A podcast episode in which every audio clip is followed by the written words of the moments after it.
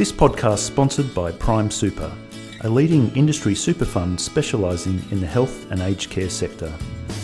Go to primesuper.com.au to see what we can do for you. Winslow, welcome. Thank you for joining us. Thank you. Pleasure to be here. The holodeck program is a, a, mixed reality environment, and for me, it seems part patient simulation and part nurse monitoring. Tell us a bit about the project. Yes, uh, the holodeck is a major research infrastructure grant from the National Science Foundation here in the U.S., and it is to build a new instrument, uh, an experiential supercomputer that will both create experiences, but then also allow us to analyze those experiences. Mm-hmm. And uh, I mean, where did this come out of? What sort of gap in, I guess, nurse training did you guys see that uh, you thought this would be an interesting area to come into? Yes.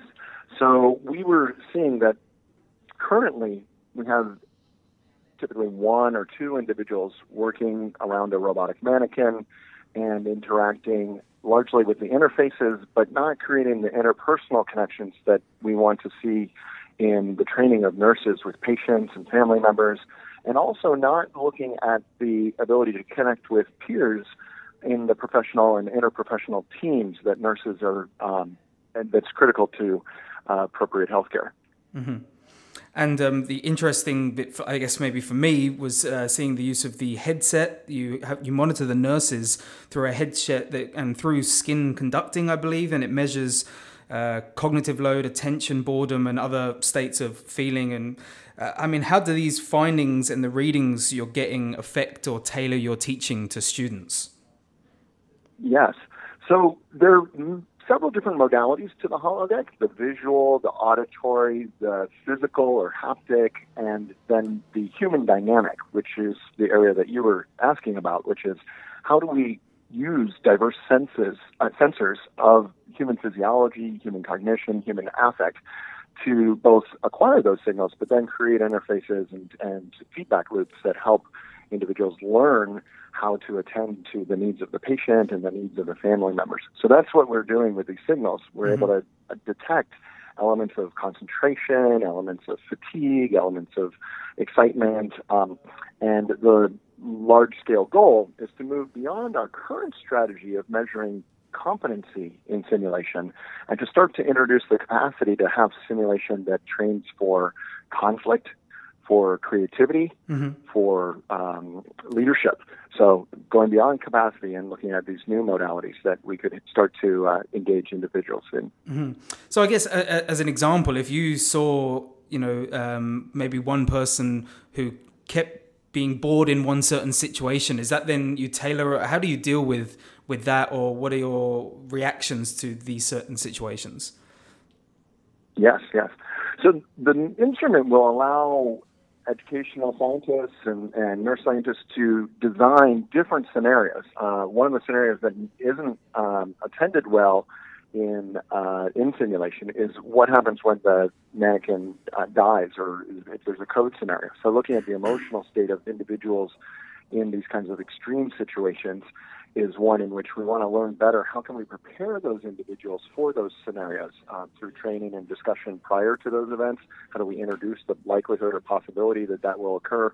And then how do we debrief those and, and ensure the uh, the the resiliency and capacity and the processing of those events for individuals, both in the training scenario, but then also equip those individuals with the skill to recognize the effects of those events in the professional settings and how they can use diverse resources that they learn in school to start to overcome those. Mm-hmm.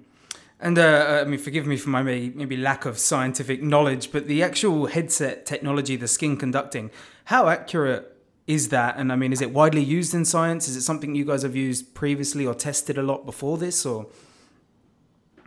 Yeah, so that's an excellent question. There are, uh, you know, all the way uh, for, for for decades efforts to look at signals from the brain. There's uh, internal mechanisms to look at um, functional fMRI functional magnetic resonance imaging, which can look deep into the brain. Those large, you know, fMRI is a, a system in which you can um, only do that currently effectively in large scale machines, so that's not a portable way. Um, the the one that we demonstrated in the video is um, the Emotiv headset, and that's used in uh, game controlling and um, a number of human computer interaction studies and, and efforts in, in controlling between humans and computers. Um, there are higher end versions of this, which essentially are EEG uh, systems that allow to look at seizures and uh, various cognitive states and brainwaves throughout the the um, um, typically in office settings or, or in, in clinical practice, but um, we're starting to see the ability with the Emotiv headset and then uh, a new generation of wireless EEG uh, sensors that are both um, portable or wearable and then um, deployable a new capacity to understand the nature of individuals and then also small teams mm-hmm. uh, in real time in social settings.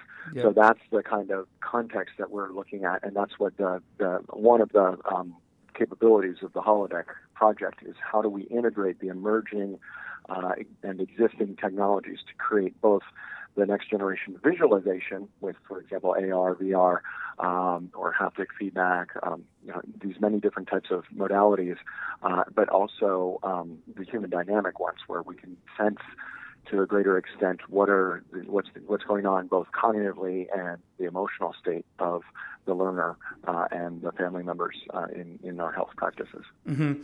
And uh, how, how, is there a way you guys can protect? Because obviously some people don't do well in uh, kind of test conditions. So people potentially who know and they're wearing their, their headset, it might kind of adversely affect some of your findings. Is there a way to protect against that? Sure. I, I, mean, there's a number of different effects. There would be the novelty effect. This is mm-hmm. new and I'm paying particular attention, or there's a performance effect, um, mm-hmm. similar to what you're suggesting. Um, as you put this on, you're going to perform. You know, as we see the capacity to make these things more and more uh, of an everyday experience where this will just be part of the simulation, then those start to go away, and you have to be present and capable day in and day out. Um, you know, eventually, you can imagine having the full capacity of these types of instruments throughout and uh, throughout our everyday lives. So, members of our holodeck team are looking at scenarios called future reality, where you have uh, AR experiences and are wearing physiological sensors throughout everyday experience. And what does the world um, seem like, and uh, what is our everyday interactions? What is what's possible in that future reality? Uh, so, so you know, it, currently, uh, I, I, fully appreciate that there could be limitations or uh, biases. That's all part of the process of the research and development, where mm-hmm. we start to explore what is happening and how do we um, make um, the you know the best guesses of what the future is going to be like and what we're able to do um, in terms of teaching and, and learning. Mm-hmm.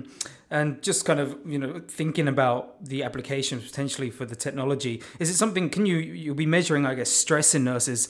Can it help identify mental health issues in nurses and potentially, or look at those maybe potentially susceptible in certain situations and help with mental health in nursing? Well, I, I think um, the holodeck is a multifaceted instrument, and our team is across domains ranging from scientific exploration, uh, scientists and mathematicians looking at, uh, uh, say, system modeling, or designers building uh, architecture, um, artists using the instrument for collaborative dance and performance, right. Uh, and then uh, human-computer interaction scientists and um, looking at the future of smart homes and assistive environments or patient care environments.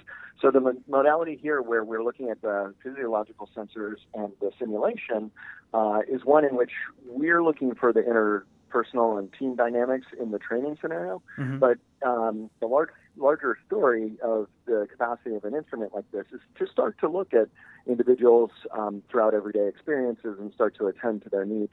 So to, to tend um, to the specific question of depression or emotional needs, we're already starting to see correlations between people's uh, online activity and their uh, use or uh, physical activity in terms of the accelerometry from a social um, mobile phone or their interactions with specific mobile apps that are designed to attend to emotional states um, mm-hmm. such as depression and, and to some extent um, give some empowerment and mediation and control that starts to uh, help people in these states overcome these um, conditions of depression. Mm-hmm. So, you know, what I would say is that there's a beginning of an ability to gather that information.